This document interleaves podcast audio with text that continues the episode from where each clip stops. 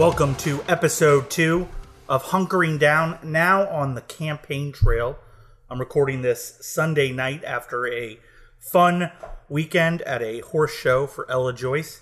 But before um, we got to that, I had recorded a couple of interviews with some Jacksonville politicos. I have uh, Michael Binder of the University of North Florida. He's got some great new polling numbers out on the RNC and Donald Trump's uh, approval rating in this important county. And then we speak with Nate Monroe, one of the brightest stars in Florida journalism. He is a columnist for the Florida Times Union. He has been covering the hell out of a newsy town, including a scandal with an effort to privatize that utility up there, JEA, and now its big pivot into hosting the RNC. And then in Consultants Corner, we go back to an old familiar, Steve Vancore. A lot of deep diving on a variety of races, but we talk a little bit about the vote by mail issue, which continues to be one of the like lingering issues of this election cycle. What's going to happen? We keep looking at um, elections take place, and we see long lines, and we wonder what's going to happen. And President Trump, you know, tweeting against voting by mail, but if you if you you know made your bones in Florida politics over the last 25 years, you know that the Republican Party of Florida won its majorities basically by dominating voting by mail. So it's an interesting uh, contradiction that has been set up. Um, so let's first talk with uh, Dr. Binder about his poll numbers. Then we'll get into uh, Nate and Steve.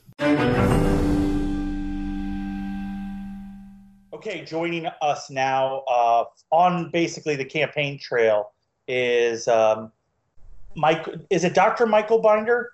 Binder, but yeah. Um, which means he spent a lot of time in school uh, studying these things. And so when you hear about a political scientist, uh, this is actually one of them. This isn't just somebody who, like me, who just throws out numbers and things like that. And often my polls don't add up to 100. I guarantee you that uh, the doctor's polls they add up to 100 at some point. How are you this morning? I'm doing very well. Thanks for having me. Um, so you've kind of built the public opinion research lab um, kind of into a I don't want to say a juggernaut, but in a state that really you know we don't have like a, a Siena College or anything like that. You've turned your shop into kind of you know, one of the two or three uh, most reputable polling outfits. People trusted a lot. I know there's a lot of flim flammers. We'll get into that in a bit, but you guys are kind of uh, you guys are I don't want to say the gold standard because I don't want to overstate it, but you guys are you guys are up there. Well, well, thank you. Uh, we we really appreciate it.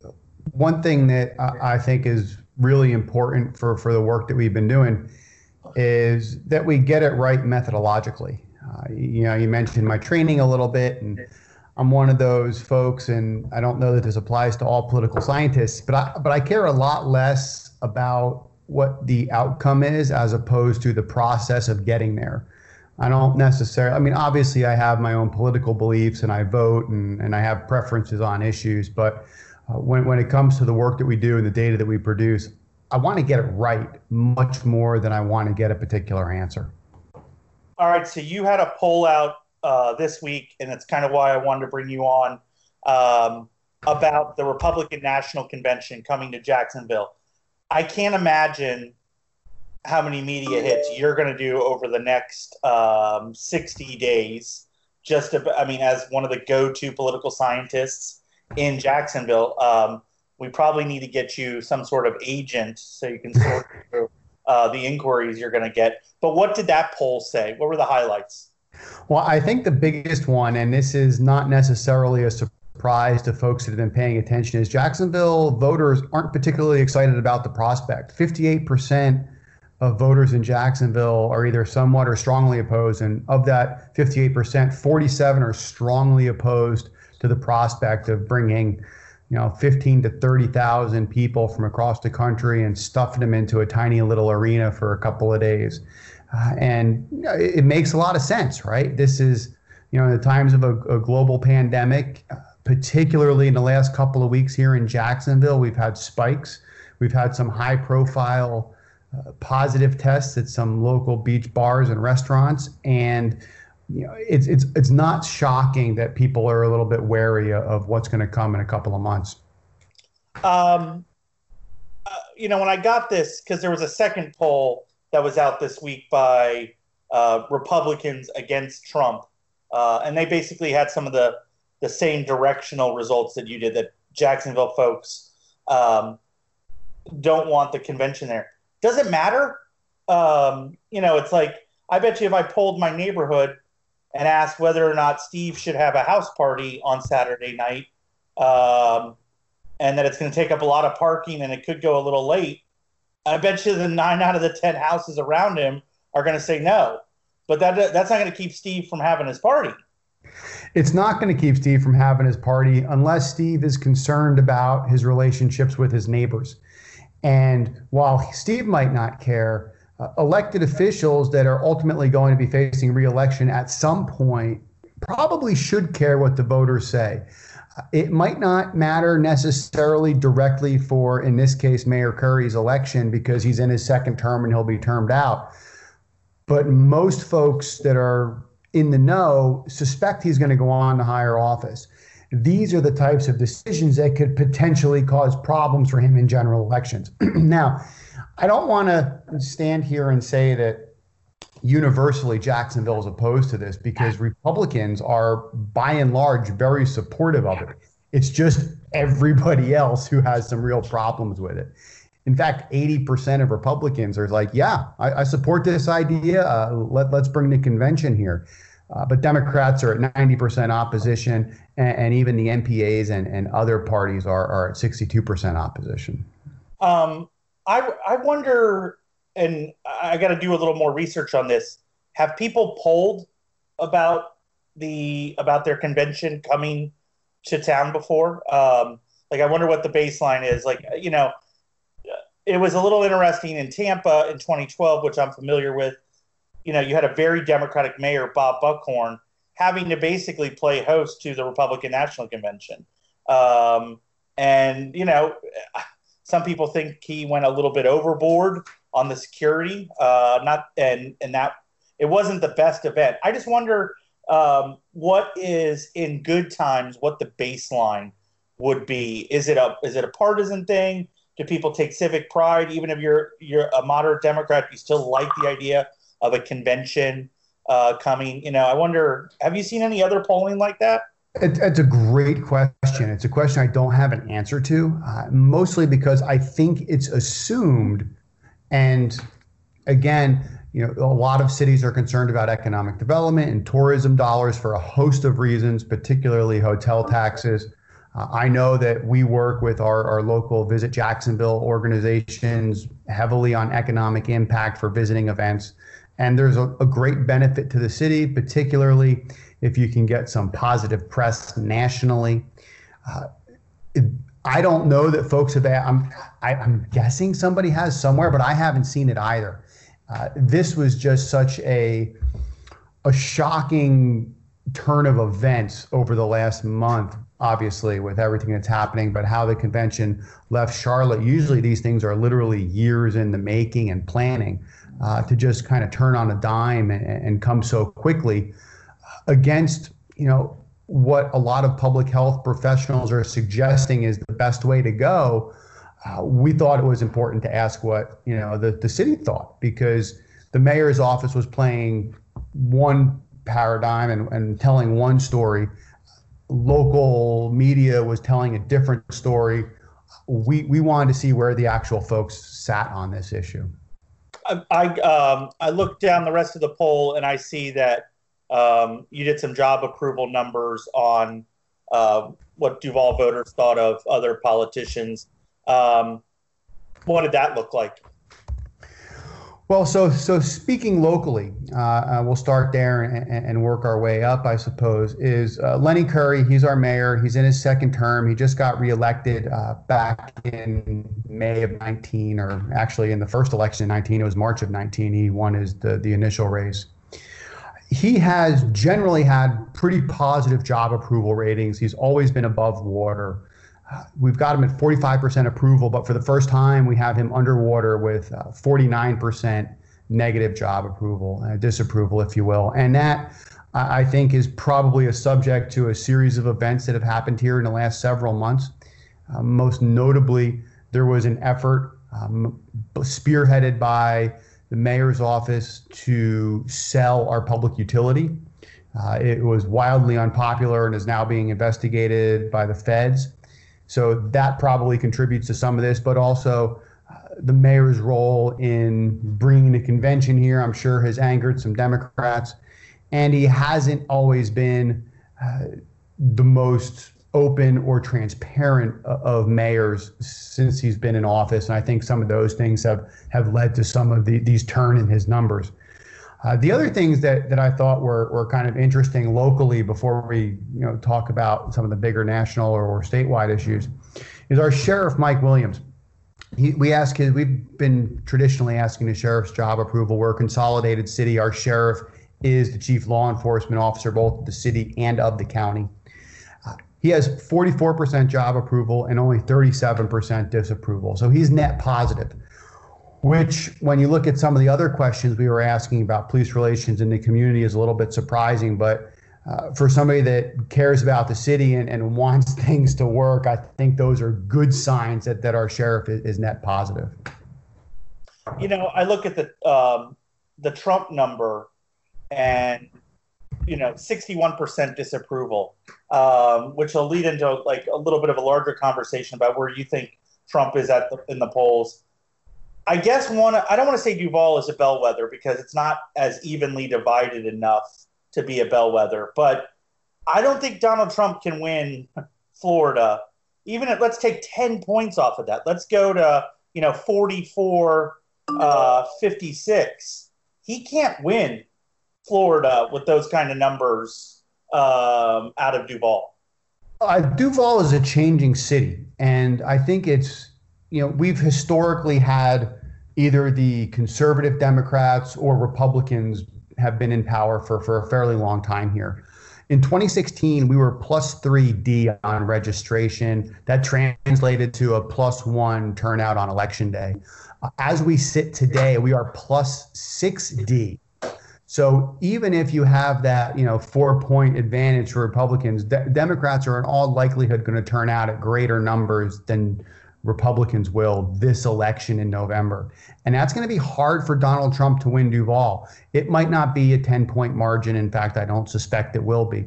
Uh, but I, I think uh, Donald Trump is going to have a very difficult time winning Jacksonville, uh, even if things turn around a little bit for him uh, elsewhere in the state. I think the thing with uh, the convention at this point is I think best case scenario is you get through it and nothing bad happens Oh, that's absolutely the best case scenario.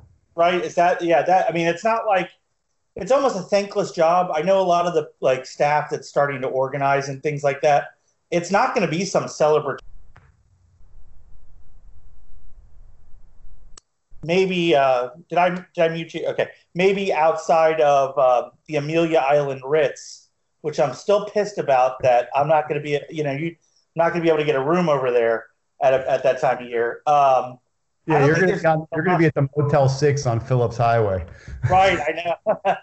we actually that's our favorite spot. We go over there end of uh, end of summer. Um, you know, try and get a steak at Salt, um, and that ain't happening right now. Um, what do you think about when you when you see uh, the Trump numbers that you see, but then you see the numbers out of the New York Times last night? Um, you know, Trump I think he's down 14 points. I ain't buying that. And if I see Trump down six in Florida, that means he's even because I just feel like the Democratic get out the vote operation isn't as strong as Republicans. I mean, are we right to still be skeptical about polling involving Donald Trump, or has there been enough of a course correction out of the pollsters to that we're getting good numbers now? Well, so uh, a little bit of uh, a little bit of a disclaimer. We were actually part of that New York Times Siena project, uh, and the data that that's coming out on Thursday that deals with the battleground states. We called Florida for them. So I don't want to sit here and bash what uh, my okay. friends at Siena are doing, and I, and I do want to let folks know that, that we're a part of that. The the role of, of polling in 2020 is obviously a lot different than it was in 2016, and I think that a lot of polling organizations, certainly the more reputable ones, have have corrected a, a, a great deal. Now that being said, and I will tell this all the time. Uh, people think about polling numbers as really precise scalpel type events. Oh, hey, it's 40, you know, it's 50 to 36. It's exactly 14 points. These are rough estimates. Uh, they're rough estimates at a point in time. There's margins of error around them for real reasons. On top of that, it's June in the middle of a pandemic when we really haven't had much campaigning going on. And when people are staring at all the bad things that are happening unemployment numbers, the economy, uncertainty about a global pandemic, health, security. And you're looking at Donald Trump, who does his regular putting his foot in his Twitter mouth on a daily basis, it seems. Suddenly you're like, yeah, that other person is much better when you finally get to see who that other person is, suddenly it becomes a one to one comparison. Those numbers are going to close. That gap is going to close, even among registered voters. And that's the other piece of this. A lot of these polls right now are doing registered voters, which have a D yeah. advantage. Likely voters look much more Republican, so that needs to be considered as well. So, so yes, I think we can trust the polls, but you have to trust them in what they're doing. These are not election predictions at this point. I, I do think if if I am Trump world and Tony Fabrizio is as good a pollster as there is, if I'm looking at a national poll that has me down 14, even if I have that, I'm still like I'm shaking up staff. I'm doing something differently. I don't know that Trump as a candidate can do things differently. I don't know uh, if he'll do that. But boy, if I'm Jared Kushner and I'm running the campaign, I try and I, I, I realize that there's just something not working right now um, and it'll be interesting to see um, where he's going. How often do you all poll? Is there a is there a set schedule that you follow? I mean, how does that work for like an institute like yours? So, uh, unfortunately, we don't really have a set schedule. We've been trying to get to one. The problem is real life keeps getting in the way. Yeah. Uh, and you know, big events happen locally that that cause us to do things around town, or you know, geez, global pandemics happen and force us to close our shop and, and transition to an online environment. Uh, so those are all things that will move us around and get us out of what our ordinary schedule would happen to be. Um, any other thoughts uh, before we let you go? I know you got your dog going. My dog is actually listening to your dog and would love. my two pups would like to meet your dog. Listen, this is what I we started, and the podcast is literally called Hunkering Down. And I think it was like the third interview. I was doing a pod with a PR person, and their child came in, and I've got Ella, my child, running around. You just kind of let it go. I mean, it's not. We just know that at this point, we are all just trying to get by at this point. That's the way it is. Uh, yeah, my, my dog Piper, she made an appearance on the radio yesterday. Right. Uh, she just likes to say hi to people. Ella, Ella Ella kind of almost expects it. She'll say she's like, "Do you mind if I come on?" And I'm like, you know, normally like a year ago, I would be all tense and like, "Oh my gosh, it's uh, national media. I got to do." And like now, it's like, "Yeah, come on over. Like it doesn't matter. I mean, I'm in my robe."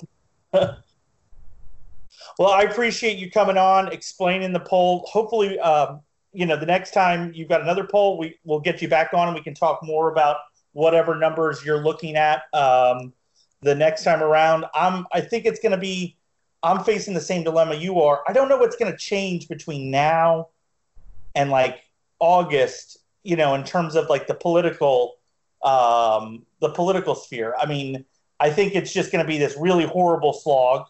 You know, we're going to have a lot of coronavirus cases, we're going to have a lot of protests. I don't know that that necessarily I think that's all baked in now. Um, and I don't I know. agree. I, I, think the one thing, and I say one thing, you know, literally anything can happen and fundamentally change this world, as we found out the last few months. But you know, if, if somebody really big gets sick, like a Trump or a Pence or a Biden, yeah. or there's an announcement about who that VP candidate's going to be, Um, those are things that, that can move the race and, and, and get you know people shifting some of their ideas about who or, or what they might do come election day.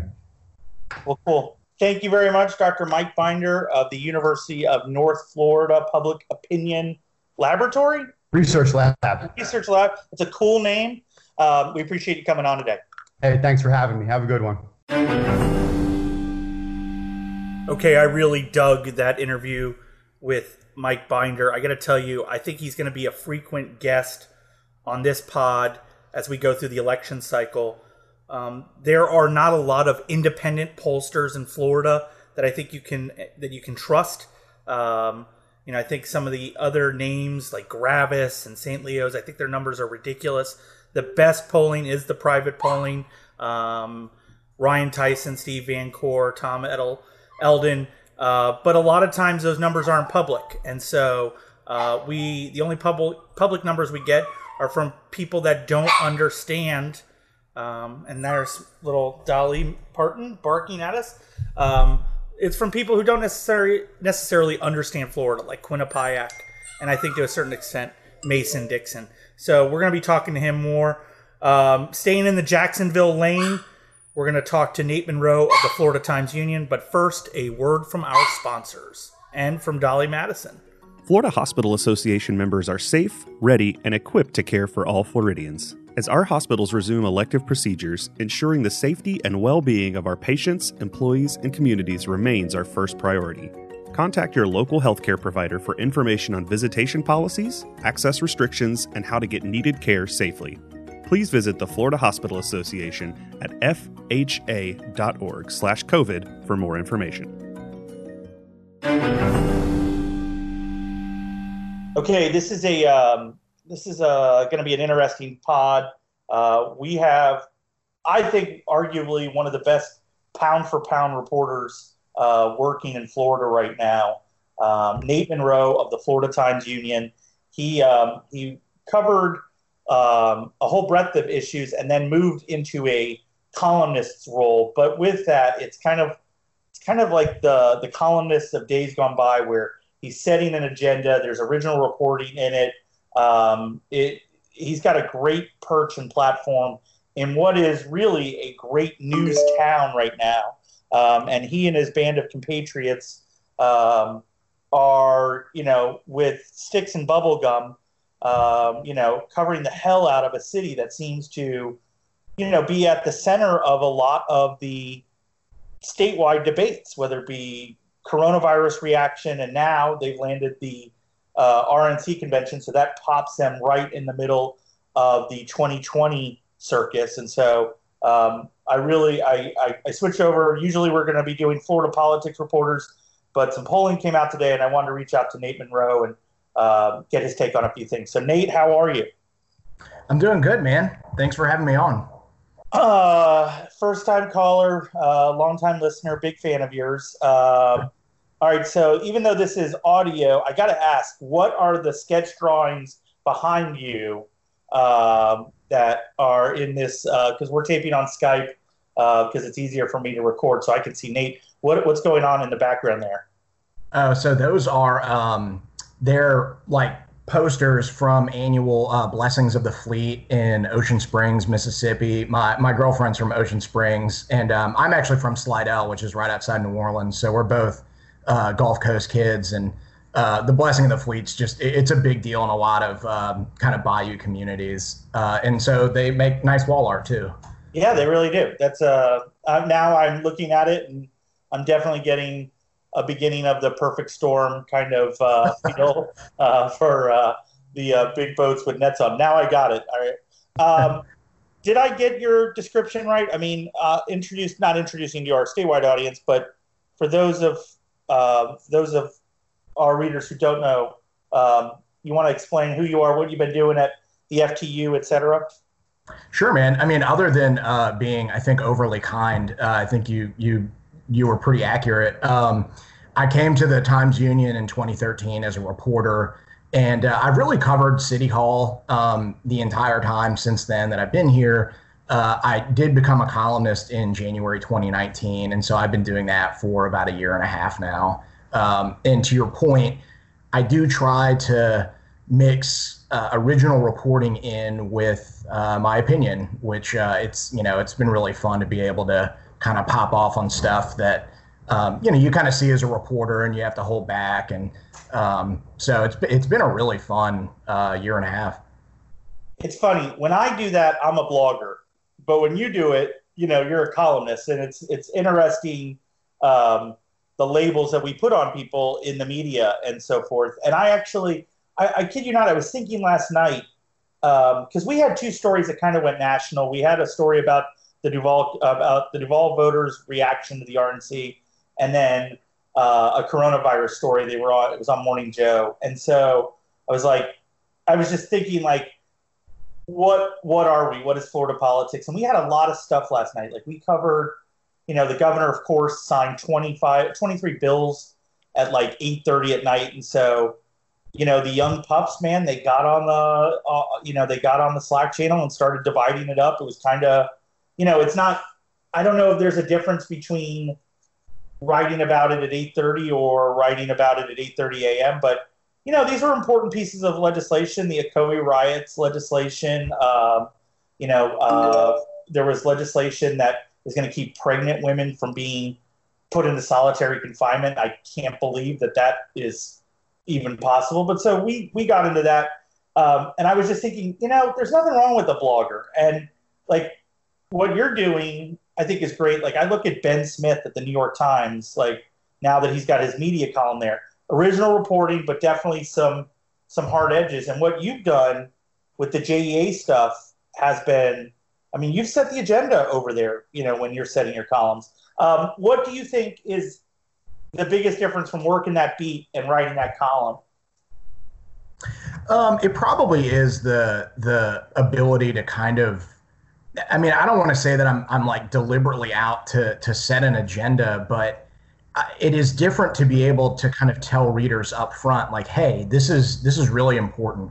You know, I mean, that was kind of the the I mean, if anything made a difference with the JEA stuff, it was just that I was able to get people's attention uh, to that issue. I mean, that was the real. If the paper had a contribution in any way, it was just getting people's you know kind of ears up and saying, "Hey, like this thing is probably going to be sold. It's going to be a huge deal." Um, and so maybe it is just that maybe being in a position to, um, like I said, like set an agenda. I I want to be a little bit careful again because I, I, don't want to make people think that that's that's like what I'm out to do. I, you know, at, at, the end of the day, the you know, writing these columns, it really is as simple as uh, writing what I think. Um, you know, that some you know some of my my critics think that there are all these like motivations behind it, and it's it's really not anything complicated. It's just that you know, we live in an active, newsy town, and uh, there's just a lot of stuff to have an opinion on. I, and I don't. I'll, I'll get. I'll let you off the hook here by saying I don't think that you necessarily have an agenda. I think when I say you're setting the agenda, it's like I think folks, especially in your very political city, they say, "Hey, have you seen what Nate Monroe um, wrote today?" You know, Scott Maxwell still has that kind of gravitas you know, right now, quite honestly, I don't know that the Tampa Bay Times has that, and I'm not dogging on anybody. I just they just uh, switched over to Stephanie Hayes, who's a great writer who I really like, um, and I, I, I wouldn't be surprised if she becomes that kind of columnist. But it's definitely where you know your column gets forwarded around. You got to stop it. All right, where is Nate at this week in reaction to whatever the news du jour is? So, but no, I don't think that you're coming now, I will say, and I want I want you to be able to address this. Not that you're the spokesperson for the Florida Times Union. Uh-huh. Your critics are going to say, and not just your critics, but critics of the newsroom are going to say, "Man, the FTU has really dug in against Lenny Curry," um, and that, especially over the last, I guess maybe over the last year, which has kind of been simultaneous with you being a columnist. You know, you want to knock that down. Well, I mean, I, every mayor uh, in the city's modern history has, at some time or another, butted heads with the newsroom. Um, our editor, Mary Kelli Palka, she uh, covered the John Peyton administration, uh, which was uh, now two administrations ago. And, uh, you know, she and Peyton sort of had what I understand to be like prolific um, feuds over news coverage. Um, you know, the Alvin Brown administration, uh, the Democrat who preceded Lenny Curry. You know, we had a lot of tough conversations with his administration. I mean, I was a reporter here then, um, and people thought like I remember when Lenny was running for mayor. Uh, the new the thing to say about the newsroom then was that we were uh, anti Alvin Brown. Um, you know, I think it's convenient for people in elected office to kind of say that the newsroom is against them. Uh, it's kind of a scapegoat for, uh, you know, maybe news coverage reflecting reality. You know, the Lenny Curry has, uh, to a shocking degree, affiliated himself with just really unpopular things. Like he wanted to sell the utility. That's just a super unpopular thing to do. And so I, I don't know why it's shocking that he wouldn't find himself in this really kind of controversial, unpopular position all the time. Like he does that to himself. Similarly, in bringing the RNC to Jacksonville, which you know we'll talk about in a few minutes. But I mean, it's you know it's amazing what happens when you associate yourself with unpopular ideas. You tend to become unpopular. So, you know, I the newspaper is going to scrutinize whoever holds that position. You know, the the mayor of Jacksonville has a lot of power in this town. Um, and you know we have a strong mayor form of government, and so like I. I won't apologize, and I don't think our, our editor or anyone in our newsroom would apologize for you know giving these people hell. That's you know that's fine. I think, um, and I agree with who explained it to me. I think mayor of Jacksonville may be the second most powerful political job in Florida.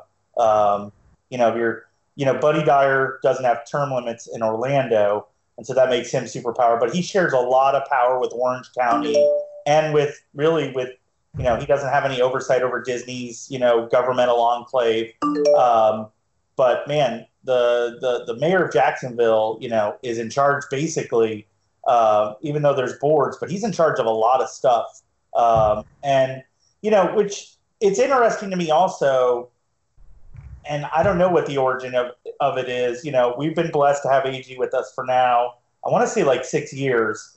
And that's when I started really following Jacksonville politics. But, you know, outside of South Florida, which is so cutthroat and is just so tribal, man, Jacksonville's politics are sophisticated in the sense that it's so much more active. Like I look at the city of St. Petersburg, and, you know, I'll see city council candidates raise $13,000 and get elected you know, thirteen thousand dollars, you know, you pick that up at Marty Fiorentino's office for lunch, right? I mean, and so yeah. I just don't see there's just such a level of sophistication and activity in the politics over in Jacksonville. What's interesting to me is that I think all of those things are true, uh, and yet the mayor of Jacksonville remains a pretty poor springboard to um, statewide office, uh, which is interesting because I yeah. think it does come with a lot of power, and it's it's I think, a prominent position, but you know, it it is not proven to be a good uh, launching pad at all. And that and Lenny is has run headlong into that. Um, you know, I, I I know that Brian Hughes and company will say that you know the governor's office was testing him out to be appointed for CFO, and I I think I was on the ground in Tallahassee that that when that was supposedly happening, and I was I was told specifically that it was not. Uh, that it was not. You know, yes, they may have you know walked him through it, but they were never going to empower someone like Lenny to you know to get that kind of position. Um, and Lenny just doesn't have, you know, everybody's like, well, what is he going to do next? He just doesn't have anywhere to go, really. I can't see him, you know, being Rutherford's successor. I mean, I just can't see him in DC and being satisfied with that. Um, and all the statewide stuff is locked up. You know, I mean, he's not. What is he going to do? Challenge Jimmy Patronis in a primary? Um, and so I think that that I don't know if that's part of the frustration, you know, personally for him, but I I feel like he just doesn't have anywhere to go after this, and um, I don't know. Maybe that's why he associates himself with you know some unpopular ideas, like you said, the, the sale of JEA. Where is that investigation at, by the way, right now? Where what's the status of that? So um, there are, to my knowledge, there are at least three investigations going on. There is a city council investigative committee uh, that is looking at it. There is a an inspector general's uh, the inspector general's at least making some inquiries at JEA about various things, um, and probably most importantly, uh, the uh, federal prosecutors are uh, examining the JEA sale debacle. So what I've been able to glean just from kind of talk, I mean, so the feds have been talking to people, interviewing them for months and months. Um, what I've been able to glean from people who have been spoken to is that, um, I mean, look, it's a real investigation. I don't think there is a grand jury seated at the moment hearing JEA stuff, only because uh, there is a pandemic, and I don't think they're seating any grand juries for stuff like this right now. But my understanding is that there will be one. Um, and you know, JEA received a federal grand jury subpoena for records. So I mean, that's indicates that they're you know they're moving forward. I don't know what exactly it is that they're um, looking at. They've they've interviewed people about a few things, and some of the details of that are probably uh, a little bit too obscure for for the podcast. But um, you know, I, they seem to be centering around some controversies uh, that involved the uh, fired CEO of JEA, uh, who was Lenny Curry's kind of preferred candidate for that position.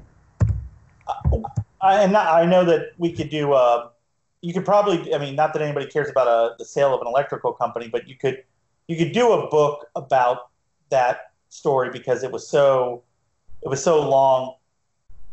Was hubris like the ultimate, you know, uh, doing in of these people? Because it just seems like, I mean, Herschel Vinyard, quite honestly, I, he's a friend of mine. He's a really nice man, like on a personal level. And to see his reputation now, like kind of upside down, it's remarkable that, you know, anybody that was touched by that. I mean, I don't know Aaron Zahn. You kind of, I mean, you could just see from the beginning he was, you know, set up as a as a patsy either to run the organization, you know, to push the sale through, and then on the back end to take the blame for it not going through. But man, that it's just remarkable to me how that turned uh, uh, upside down.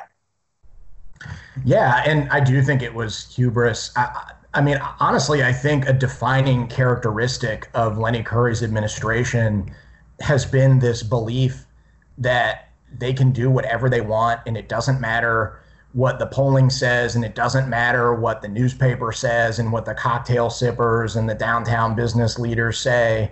Um, and, and, I think that they, the, the JEA sale um, was that to an extreme. You know, we're gonna he. I mean, this really took off after uh, the mayor, you know, pretty convincingly won re-election. Didn't even have a Democratic opponent. Um, you know, and I just think that they thought, you know, we're going to get this done. We've wanted to sell JEA for a long time. Uh, you know, for a, for a Republican mayor running a cash-strapped city, you know, you offload one of the largest electric utilities in the United States you get a huge windfall of cash that you can play with.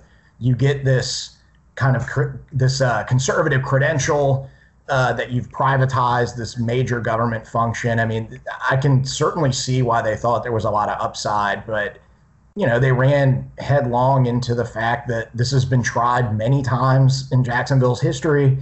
It's never worked. It's always unpopular. There are 2,000 people who work at JEA. A lot of them are Republicans uh, I mean, it's just it, it, just doesn't work. I mean, you know, people just don't want a private company running Jacksonville's electric and water service. Yeah, they just because I looked at it from afar, and I, quite honestly, I was just like, who cares who your power company is? I mean, the bill comes and you got to pay it, and if they're promising that the bill's basically going to be the same, where do you care what the check goes to? And then, like as I talk to people, it's just a it's just an it's a an, an, issue of tradition and deep held belief. Like it is not a it is not a dollars and cents kind of issue. It's just like no, we are proud of our electric company. Uh, um, and yeah, I mean, he ran into that buzzsaw.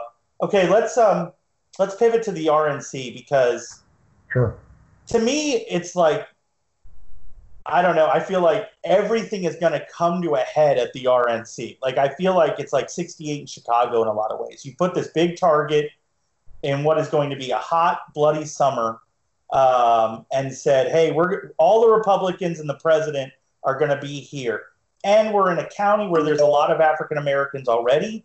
Um, it's easy to get from Atlanta. It's easy to get from other parts of the South.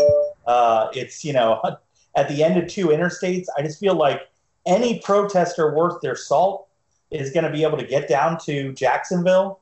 Um, coronavirus, even if it started tilting down today at the same rate that it's gone up, we'd still be at 500, 600 cases, and that and there's no reason right now to think that it's going to be uh, that we're going to be flattened that way. We we continue to go up this way.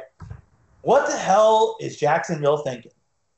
That's a really good question. I, I, mean, look, when these rumors started percolating, and I think Politico was the first publication that that kind of put this out there. Um, and you know, of course, the mayor was was eager early on to to float this himself to people.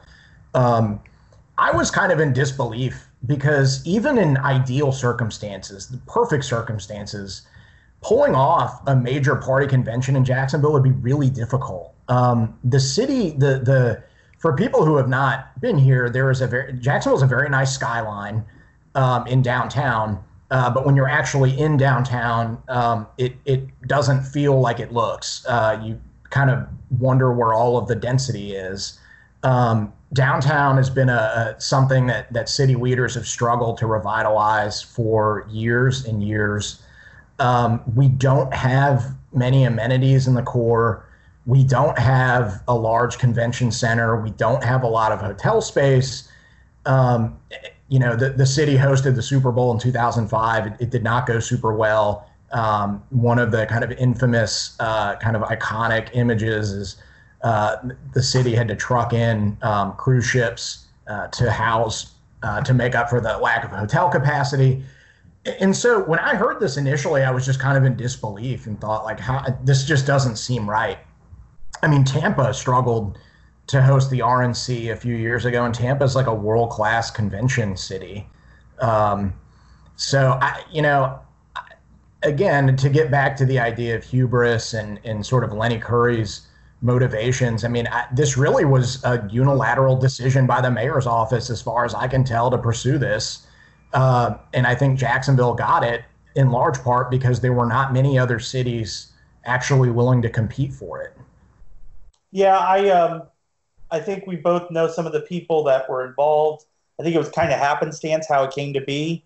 You know, um, one of the stories that I kind of hear is that um, you know Charlotte starts blowing up, um, and the right Jacksonville boosters were in the right room at the right time, and they said, "Hey, Jacksonville will take it." You know, kind of, um, uh, and they said, you know really? And so, and then, they, and they, I know this is going to hurt some people's feelings, but they said they didn't, the, the people said they didn't know who Lenny Curry was. Um, they, and it, I don't know that necessarily these people who make these decisions are supposed to know who the mayor of Jacksonville is, but they didn't realize that there was a Republican mayor in Jacksonville in a Republican state. Uh, and I, I trust the source. I don't want to out them, but that was what I was told. And then once they started doing their due diligence, it it, it works out perfectly.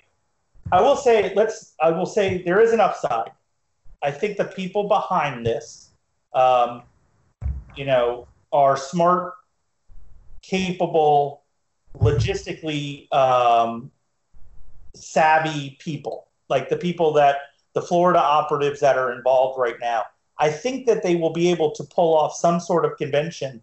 But at the end of the day, I don't think anybody's going to thank them for it. I think it's going to be like so many other things in Jacksonville right now. It may get done, but I don't know that anybody's going to be. I don't know that it's going to be a, a, happy love fest where people are going to feel uh, warm and invited. I think if it runs through the Curry, Brian Hughes machine, I, I feel like yes, it will get done, but I don't know that it will be a cele- a celebrated event for Florida Republicans.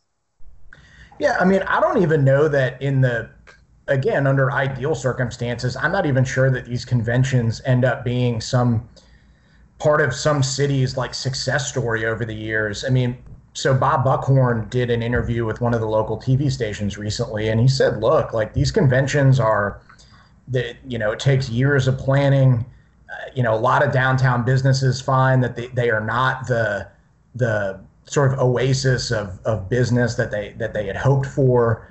Um, they're complicated things to pull off, and then you know, other than political junkies, I mean, people don't know where these conventions take place. They're going to forget. I mean, you could pull someone off the street and ask them where the last, con- you know, the DNC was in 2016, and you zero percent of people will, will know. Um, and so I, I think you know the the economic studies that there's like a hundred million dollar economic benefit that just feels like bullshit. The idea that the city is put up on a pedestal and showcased to the world seems like bullshit. I mean, I just don't know that the that the upsides, even in the best case scenarios, are really that high, and we are extremely far from a best case scenario. So yeah, it's possible it could go relatively okay. Um, you know, the and it seems to me the best case scenario is it happens. There isn't a huge amount of uh, violence in the streets uh, you know, who knows with coronavirus, and then it goes, and that's that. And Jacksonville's still Jacksonville. I mean, you know, to me, that just it seems like a lot of risk to take on for that. It. I also all right. So the downside to this, beyond the coronavirus, beyond the uh, protesting, is you you have a lot of the same players who were just involved with a scandalous, you know, JEA potential sale. Now you've given them um, 30, 40 million dollars worth of contracts to, you know, dole out. And um, I'm going to leave it to you all at the Florida Times Union, you know, uh, to, you know, in fact, somebody said to me the reason why Jacksonville was picked. Uh, one of the reasons was is it's a one-stop shop for all of the bidding that they expect, no, or all of the permitting that they expect. No, none of the problems that will that would go along with another city because you have a consolidated government and everything like that. Um, I I just have this feeling. Come August, you're going to be writing a story about um, top donor to X is given uh, no bid contract for catering to Y, and you're going to be connecting a lot of dots come you know August and September. I, I, what I can say is that there is a very hard-earned lack of trust in city government, and so uh, you know we will certainly be doing our best to to keep track of that stuff. I mean, it's yeah, um, we'll see what happens. What is um? So one of the things that's been interesting has been uh, how much Duval County has been in play in some of the statewide elections. Like, I'll be honest, I was in the uh, war room for Charlie Crist in 2014, and we were startled by the numbers coming out of Duval against him. Um, and the Republicans had run up a, a pretty healthy score there.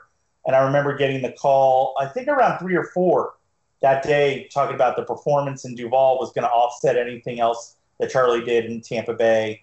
Um, and then obviously, um, you know, it is now turned into a, you know, there's this call of, of blue ball, even though most of the elected officials are, the local elected officials are Republican, state Senate, legislative, et cetera. Which way is Duval going to go come, you know, November right now? Is it going to be closer? is it going to be you know, not so close? It's a really good question. I mean, it is certainly within the realm of possibility that Trump narrowly loses uh, Duval and maybe even more than narrowly loses Duval. Um, just as I recall off the top of my head, Andrew Gillum beat Ron DeSantis here by what four or five percentage points. I mean, it was it was a pretty hefty uh, win for Andrew Gillum. Um, so I, I, mean, and that's the the dynamic in Jacksonville is that um, in in uh, low turnout elections, uh, Republicans get elected to local offices, uh, usually pretty soundly. In the big turnout elections, usually statewide and, and federal, uh, the the elections are a lot more competitive, and it's it's been that has been increasingly the case um, in the last ten years.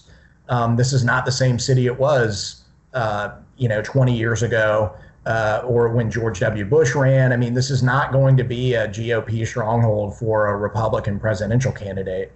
Um, at the same time, I think Duval, uh, possibly because of the kind of same larger shifts that are happening at, with with other kind of urban rural areas. Um, you know, there there was a time when, like, I remember watching in 2016 um, and being shocked at how close Hillary Clinton was running to Donald Trump here. And early in the night, I thought, well, that's it. Like, she's going to win Florida. You can't be a Republican and, and barely be pulling out Jacksonville and expect to win the state. But that is not what happened. Trump won anyway. Um, and it's because some of the outlying, um, you know, counties are, are, that surround Duval are just so heavily uh, Republican now. So it'll be interesting. Um, uh, I just saw a flash that the mayor's going to have a press conference here in about 15 minutes, so I'll get off with you here. But this is a political junkies kind of podcast. Give us a couple of down ballot races. Um, I know there's not a lot going on in Northeast Florida, but I think there's a few going on. What are some down ballot races in your region that we should, uh, the political junkies should keep an eye on? I mean, the the one uh, in particular that really stands out to me is um, so Jacksonville essentially has what has two congressional seats, um, and one is a safe Democratic seat, and one is a very safe Republican seat. The Republican seat is held by John Rutherford. He's a former uh, sheriff here. Um, being challenged by Donna Deegan, um, who was a longtime television personality in Jacksonville. She proved to be a very effective surrogate and fundraiser for Andrew Gillum in 2018. Um, she has raised a lot of money already. Now, Rutherford's district is ridiculously conservative. Um, I, I, don't remember the spread off the top of my head, but nearly half of the registered voters are Republicans, which is just a really staggering um, advantage. Uh, Democrats have tried to take runs at this seat multiple times before and have fallen short. This will be an interesting one because if it is flippable, if there is a way to do it, uh, Donna Deegan would be the person to get it done. Um, I still think the chances are uh, slim, but that will be a really fascinating one. And, and, honestly, that's the that to me is is kind of the uh, marquee race to watch. If there's a wave uh, Donna Deegan's one of those people that could be swept in. Like if it is, like I saw the New York Times poll today, which is a national. Obviously, it's not a statewide, but it had Biden up by 14. And I know what everybody's going to say, fake news, et cetera. But the national polls were accurate uh, in 2016. And you know, anything when you've got any candidate up by 14 points, that's either a complete outlier or the candidate is in deep, deep trouble. And I do feel I said it to Michelle, and yeah, my opinion will change over this, but I felt like Trump had such a horrible weekend, and it wasn't just it wasn't just uh, the rally. I thought the Venezuela comments were like I don't think that they still understand how bad that hurts them in Florida and breaks the the Rick Scott Marco Rubio playbook for how you win Hispanic voters and narrow the margins there. You know, I thought I think the rele- revelations in the Bolton book is one thing, but the revelations about China again and again, I really think that that hurts them. I think that they would have liked to have wrapped uh, China around Biden or have been strong on China as a foreign policy thing. And when you know we're we're, we're trading, you know, uh, farm subsidies um, for his reelection, or we're giving up on civil rights issue or um, not civil rights, when we're giving up on uh, human rights issues um, I, I, don't know. He just he looks really bad on the China issue. I just felt like a com- all of these stories coming together. That long walk off the Air Force One um, happened for a reason, and I do feel like he is down. I don't think 14. I'd say he's probably down seven or eight. I think he's still probably ahead in Florida. I mean, Florida is, you know, I think he's probably still plus one or two, just because I don't think the, I don't think, you know, I, I just feel like Florida Republicans are so much better at blocking and tackling than Democrats are here. So, um, all right, well, I'm going to let you get to this press conference. I've just been talking as much. I really appreciate you coming on. Um, you're at what's your uh, you're at Nate Monroe TU. Is that your Twitter yep. handle? Okay, Nate yep. Monroe TU. And do your columns have a regular schedule, or do you just get to sound off whenever something pisses you off? Well, they run in print every Thursday and Sunday, but I, you know, depending on it, sometimes I finish them early and pop them up. Sometimes I do kind of throw in an extra one. Um, so I, they, I get some latitude there, but usually twice a week. Okay, so uh, look for those. I appreciate you coming on and uh, keep up the uh, really solid work over there. Peter, thanks, man. Thank you to Nate Monroe for hunkering down with us. Again, he is one of my favorite reporters. I love reading his column. I love just his moxie going at the political establishment in Jacksonville um, without being trite about it. He clearly understands uh, the game, and he is, uh, you know, he is a muck-raking journalist at this point. I think that whole team over there at the FTU, um, they are doing a lot of good work, pound for pound. I know a lot of my friends don't always agree with their um, their point of view, but if you look at their body of work, actually, as they have shrank, um, they're just doing a hell of a job over there. Um, so keep an eye on Nate. Up now, this is a little bit longer than I thought it was going to be, but anytime Vancore comes on, it's going to be 30 minutes. It's like he and I, and what's funny is he and I talked in the car. I was driving home. He and I talked on the way home for a good hour about none of the stuff that we bring up here. Um, and so I love talking with Steve Vancore, one of my favorite political consultants in the game. Um, and so take a listen to what he and I have to say about all things on the campaign trail. Coming into Consultant's Corner of Hunkering Down with Peter Schorsch on the campaign trail, the longest name, I guess, of a segment, is my good friend, Democrat consultant and pollster Steve Vancore. Steve, how hey, are Peter. you? I'm good. How are you? You were made for podcasts, weren't you? I mean, I think uh, I'm so verbose.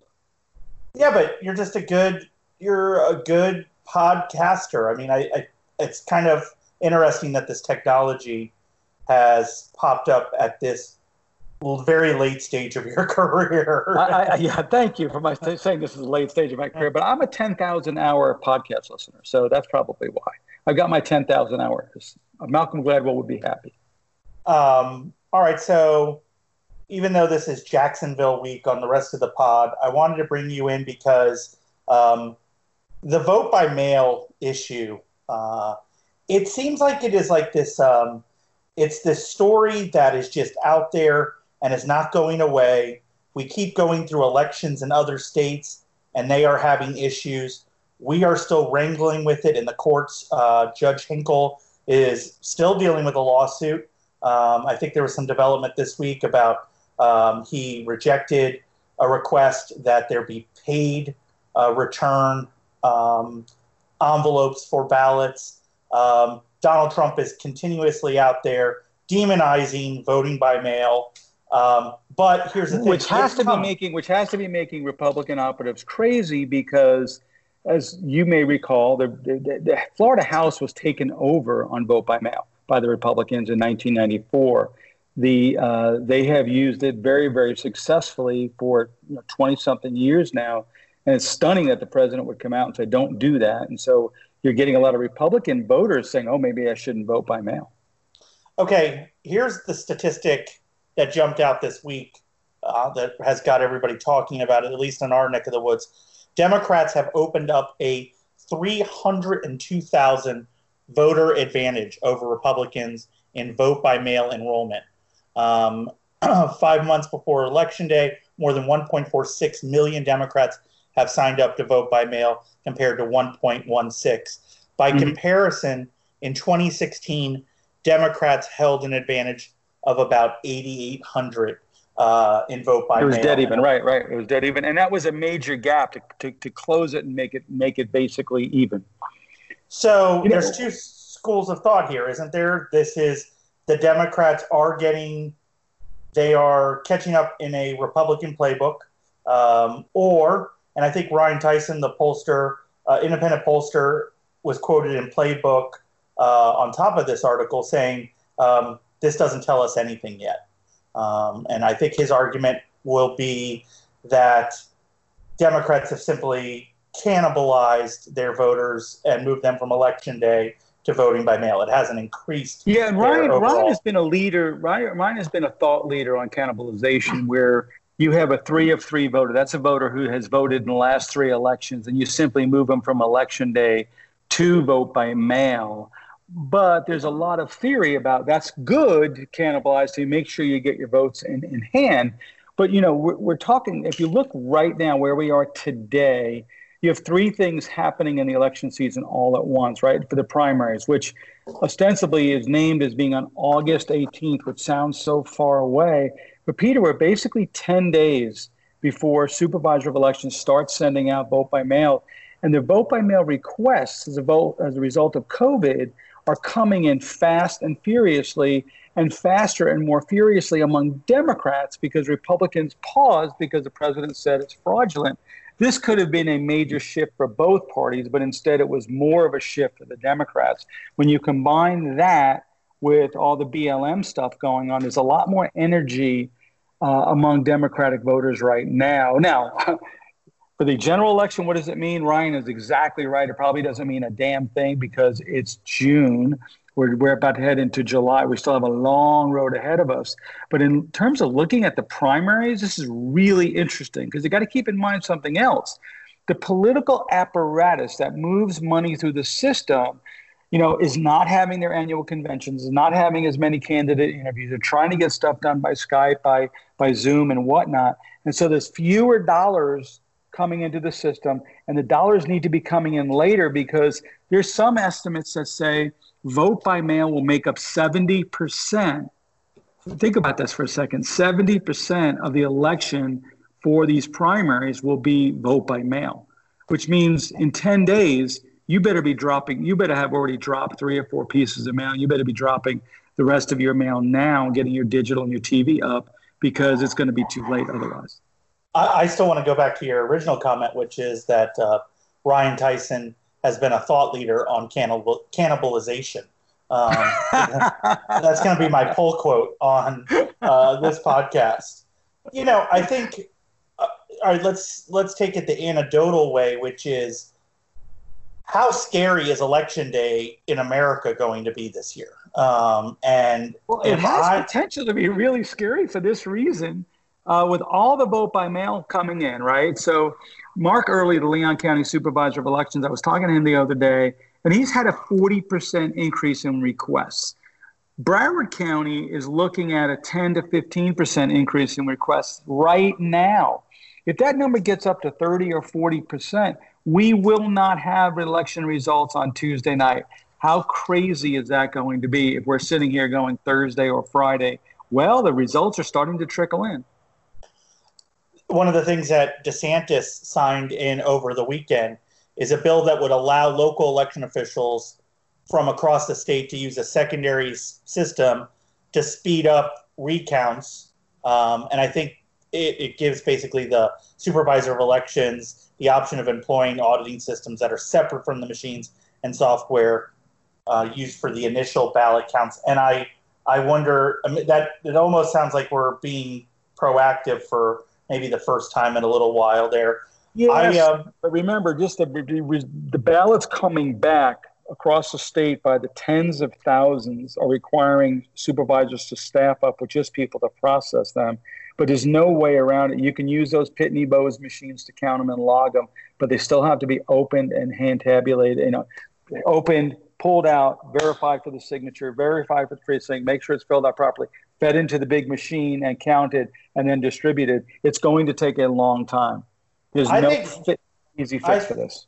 I think one of the issues that we're going to have is having just basic poll workers and um, you know uh, election supervisor uh, employees come yeah. you know uh, November. I mean, usually Hopefully that's not. a way for retirees to make uh, a little bit extra money. But if you're 74, 75 years old, uh, I mean, I would imagine the last place you want to be is a public space where people are literally handling and and and they've licked things and so forth, and are uh, and it's being it's being brought to you to do something with.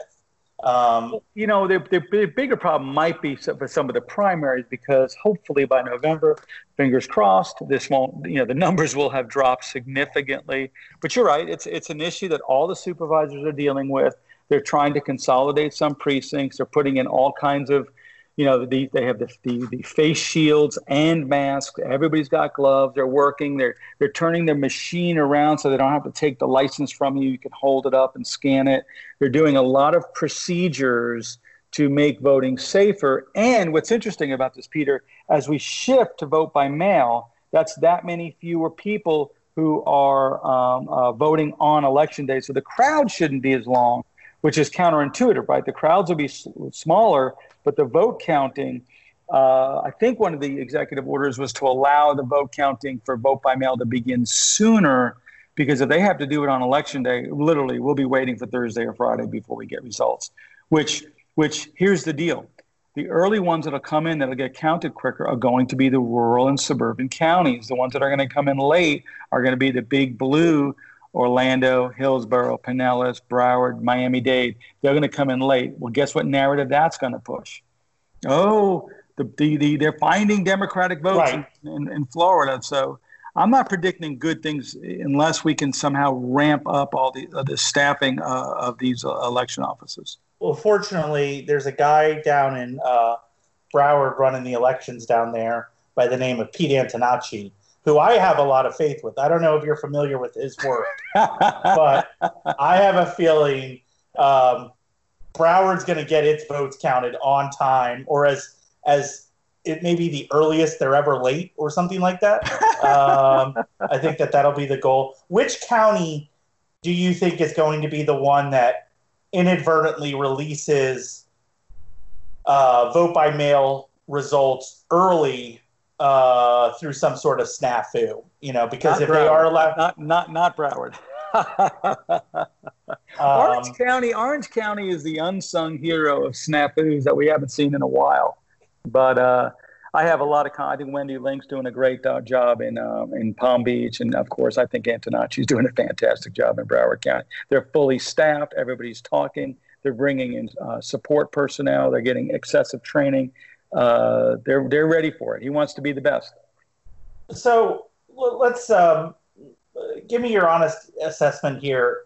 What are Republican consultants in Florida thinking right now about how to handle vote by mail? I mean, they're let's be honest. The the Republican consulting class is still, for the most part, Jeb aligned, um, or we came up under Jeb, or maybe a little bit of Charlie. They're not.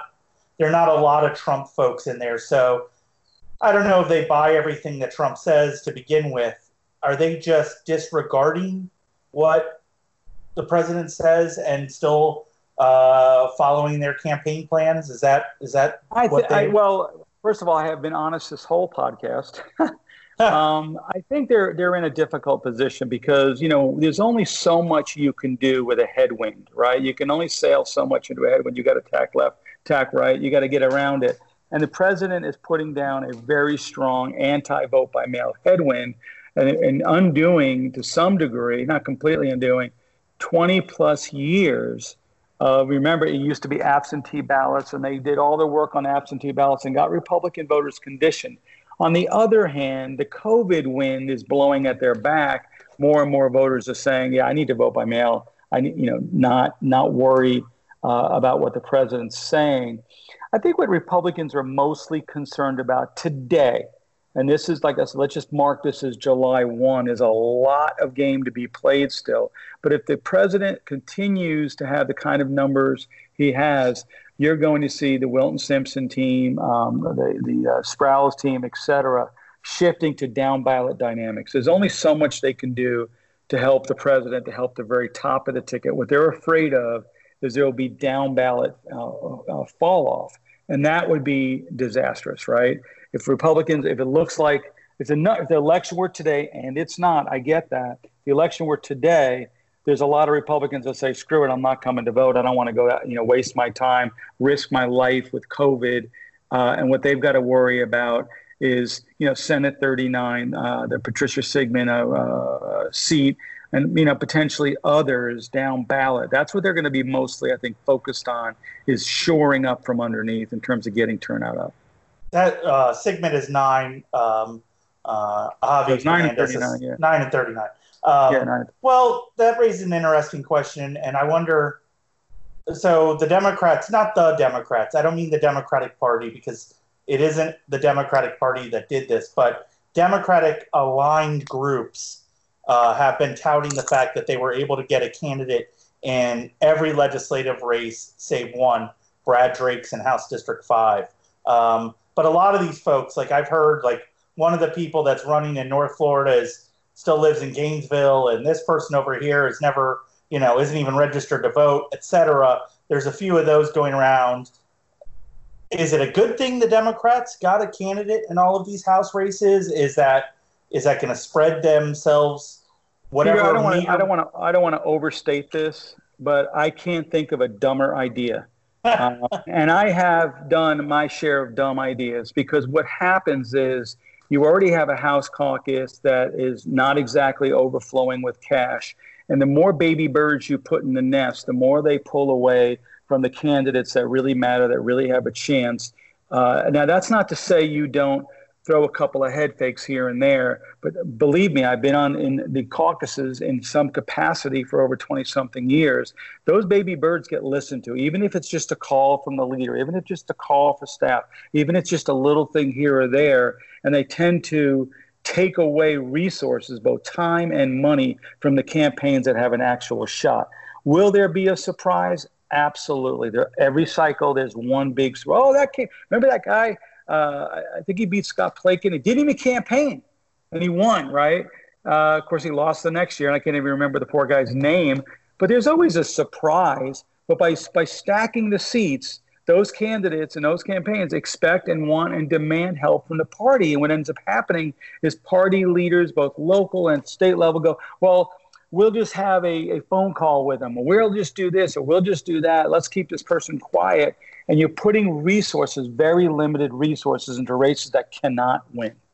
I, I and I go even more with that, looking at it from the media side.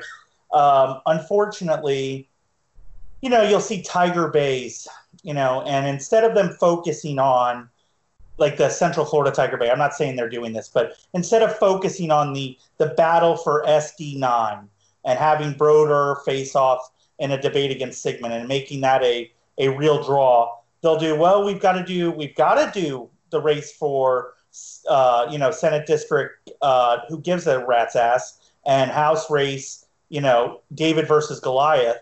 And you've got to give equal time. And then we never hear from the people that we came to, to you know to see. Same thing with um, you know media coverage. You know you're going to see reporters waste their time covering the Democratic candidates and panhandle races when they should be writing about other stuff. You could spend 20 minutes on why that's a bad idea, and you can't give me one good reason why it's a good idea. Well, who put it? Who who put? Do we know where this came from? Just no, offhand. I, okay. I, I do not know. I do not know. They didn't uh, pick up the phone and ask me. All right, just to kind of close the gap, let's just talk about the Senate for a second. Gary Farmer, one of your uh, somebody that you talk with. Um, I won't make you disclose the nature of your relationship, whatever it is right now, because I don't know if you can. Um, why can't he just lay up here? You know, he's got a long shot to to the hole. There's no way he can drive the golf ball, you know, 400 yards. He's got to lay up before the bunker, meaning – if he would just focus on 9 and 39, he could probably win those in this kind of environment. But instead, he starts, you know, the, the, the he's messing around in Fitzenhagen, which pisses off Simpson, and then they start expanding the map on him. And now he's got to defend the JJR seat. He's got to, they, they put a candidate in Senate District 3. They're making a run at Loranne Ausley. I don't know how credible. I mean, she's a very, very. So that's, a, that's a that's a head fake. That's a head fake. But go on. But stay focused here, Gary. I mean, right? Isn't that what he should be doing? So I, I still don't understand the layup, which is a basketball term, and the bunker, well, which no, is either. Laying up no, no, no, no. Laying up in golf means. Um, I know what it means. you, you don't, okay, you don't. I mean, didn't you watch Tin Cup? You don't go for the yeah, that's right. You roll into the water. You got to lay up before the water and then go. But it takes two shots, meaning he's he's got to set up Perry Thurston here. He's got to win going, back the two. Going, going back, going back to the founding of our democracy, the leaders who are not in, in, in not running for president always begin, and I'm telling you, every single one, begin the journey saying, I'm not going for Senate president. I'm not going for Senate president. I know what I've got to do. I'm going to shoot for three, hope to get one. Never shoot for four or five because I'll be, you know, Hitler in Russia, overextending my troops. I'm not going to do that. I get the joke.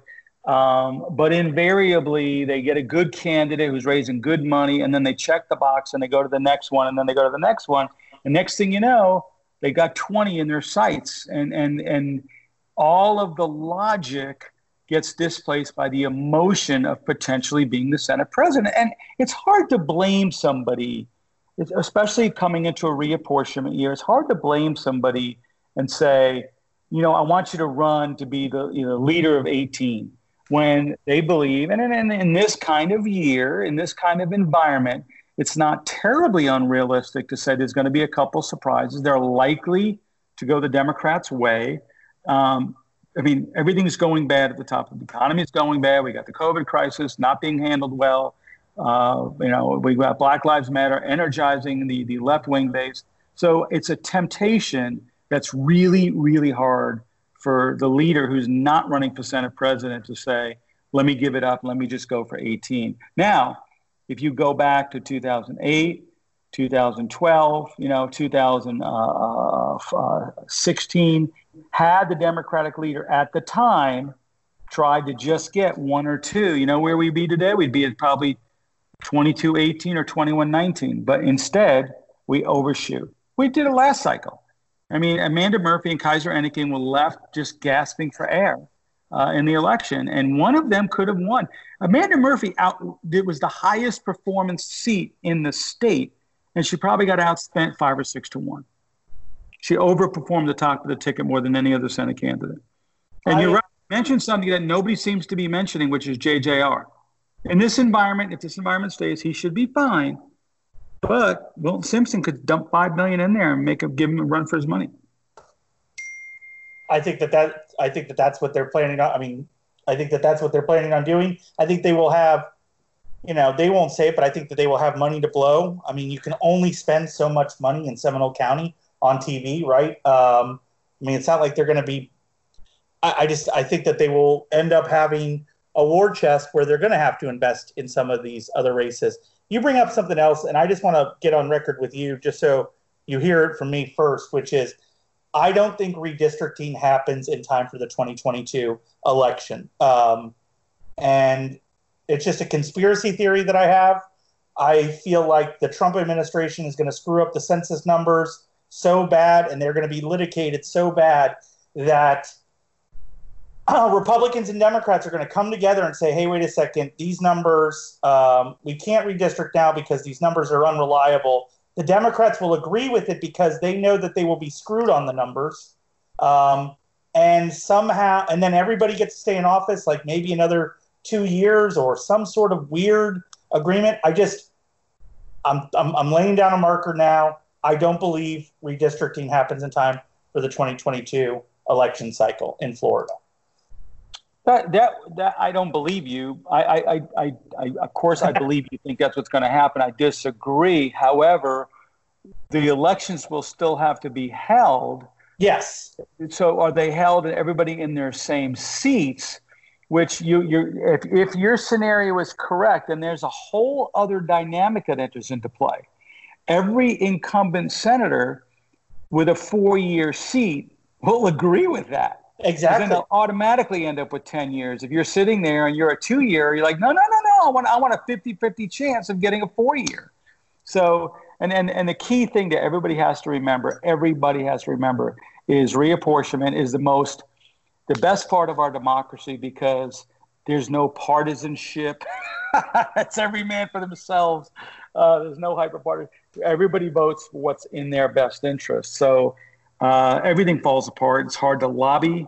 It's hard to even talk to people because all they care about is what's my district going to look like. Even even the ones who say, "Well, I know it's not my district," but they all want to know what does my district look like. And to some degree, Peter, even people who are leaving, they end up getting pushed aside as, as when the fight really engages, but reapportionment is always one of those just dog eat dog, Lord of the Flies kind of um, uh, processes. Um, well, we're looking forward to the dog eat dog of the rest of the election cycle. It's kind of amazing to think that we are here.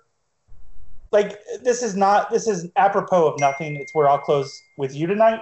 But um, I'm a sports guy. I love I love sports podcasts and people. You know, we're on the verge of like sports happening in Florida, and yet I can see where it all completely falls apart. Like you know, like you're talking about, we're gonna have 60 games and we're gonna in baseball, and we're gonna bring the NBA to Orlando, and and and all of these things. It, it reminds me of God. You know, the the quote about you know the best laid plans here. Um, all it's going to take is LeBron James getting coronavirus. God forbid. And I, I feel like with this election, I mean, it, as we get closer to the election day and ballots going out, I mean, I, I don't even know what the worst case scenario is here, but I feel like we are going to reach for it. Well, you and you keep jumping past the primary. Remember, most legislative seats are over in the primaries, and those are the elections that's upon us now. I mean, you mentioned the Ray Rodrigues, Heather Fitzenhagen. I I don't know. I heard you know they released an internal poll, but if she's that far ahead and votes are getting ready to drop, how does Ray Rod close the gap when voters are getting ready to get their ballots in the mail in nine or ten days? Uh, and, and I don't, you know, what, cause I don't believe that poll. I mean, just on okay, that specifically, I mean, I believe I believe Heather's a very popular individual, um, mm-hmm. and I, I, I, I could I could see where she could have won had she um, come out. Like I'm I'm following that so closely uh, and I'm like so much so that I'm following like Heather's Facebook page, and she'll have 500 comments on there about why she doesn't love the president anymore. Um, and I don't know. I just feel like that's the one area, a down ballot race with all of the money in the world and all of the tricks of the Republican Party at its best. Anthony Pedicini, Aaron Isaac, all these really top level, my friends, top level folks that know how to get yeah. their hands dirty in a primary. Um, you know, I thought it was so striking, you know, eh, just to talk about it. You know, there's a bunch of like text messages going out against Wilton Simpson right now, um, and they're dragging Wilton Simpson in into this primary. The FRSCC, the Florida Republican Senatorial Campaign Committee, they didn't mess around. They sent out a memo Friday saying if Heather Fitzenhagen doesn't fire all of her consultants, we're going to war. And and so like kind of like the unspoken rules of like leaders, you know, like oh, we're not really worried about that. No, they're they're 100% worried.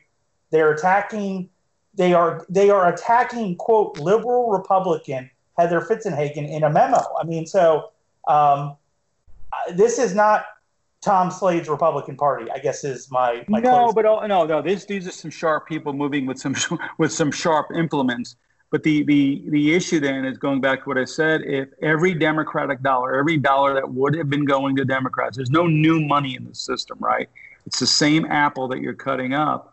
If there's money that's going into, let's just say, union money or whatever, that's one less dollar that goes into nine or 39. And, I, yeah. and you can't not do that math. And that's my bigger worry because let's say Heather Fitzenhagen manages to win.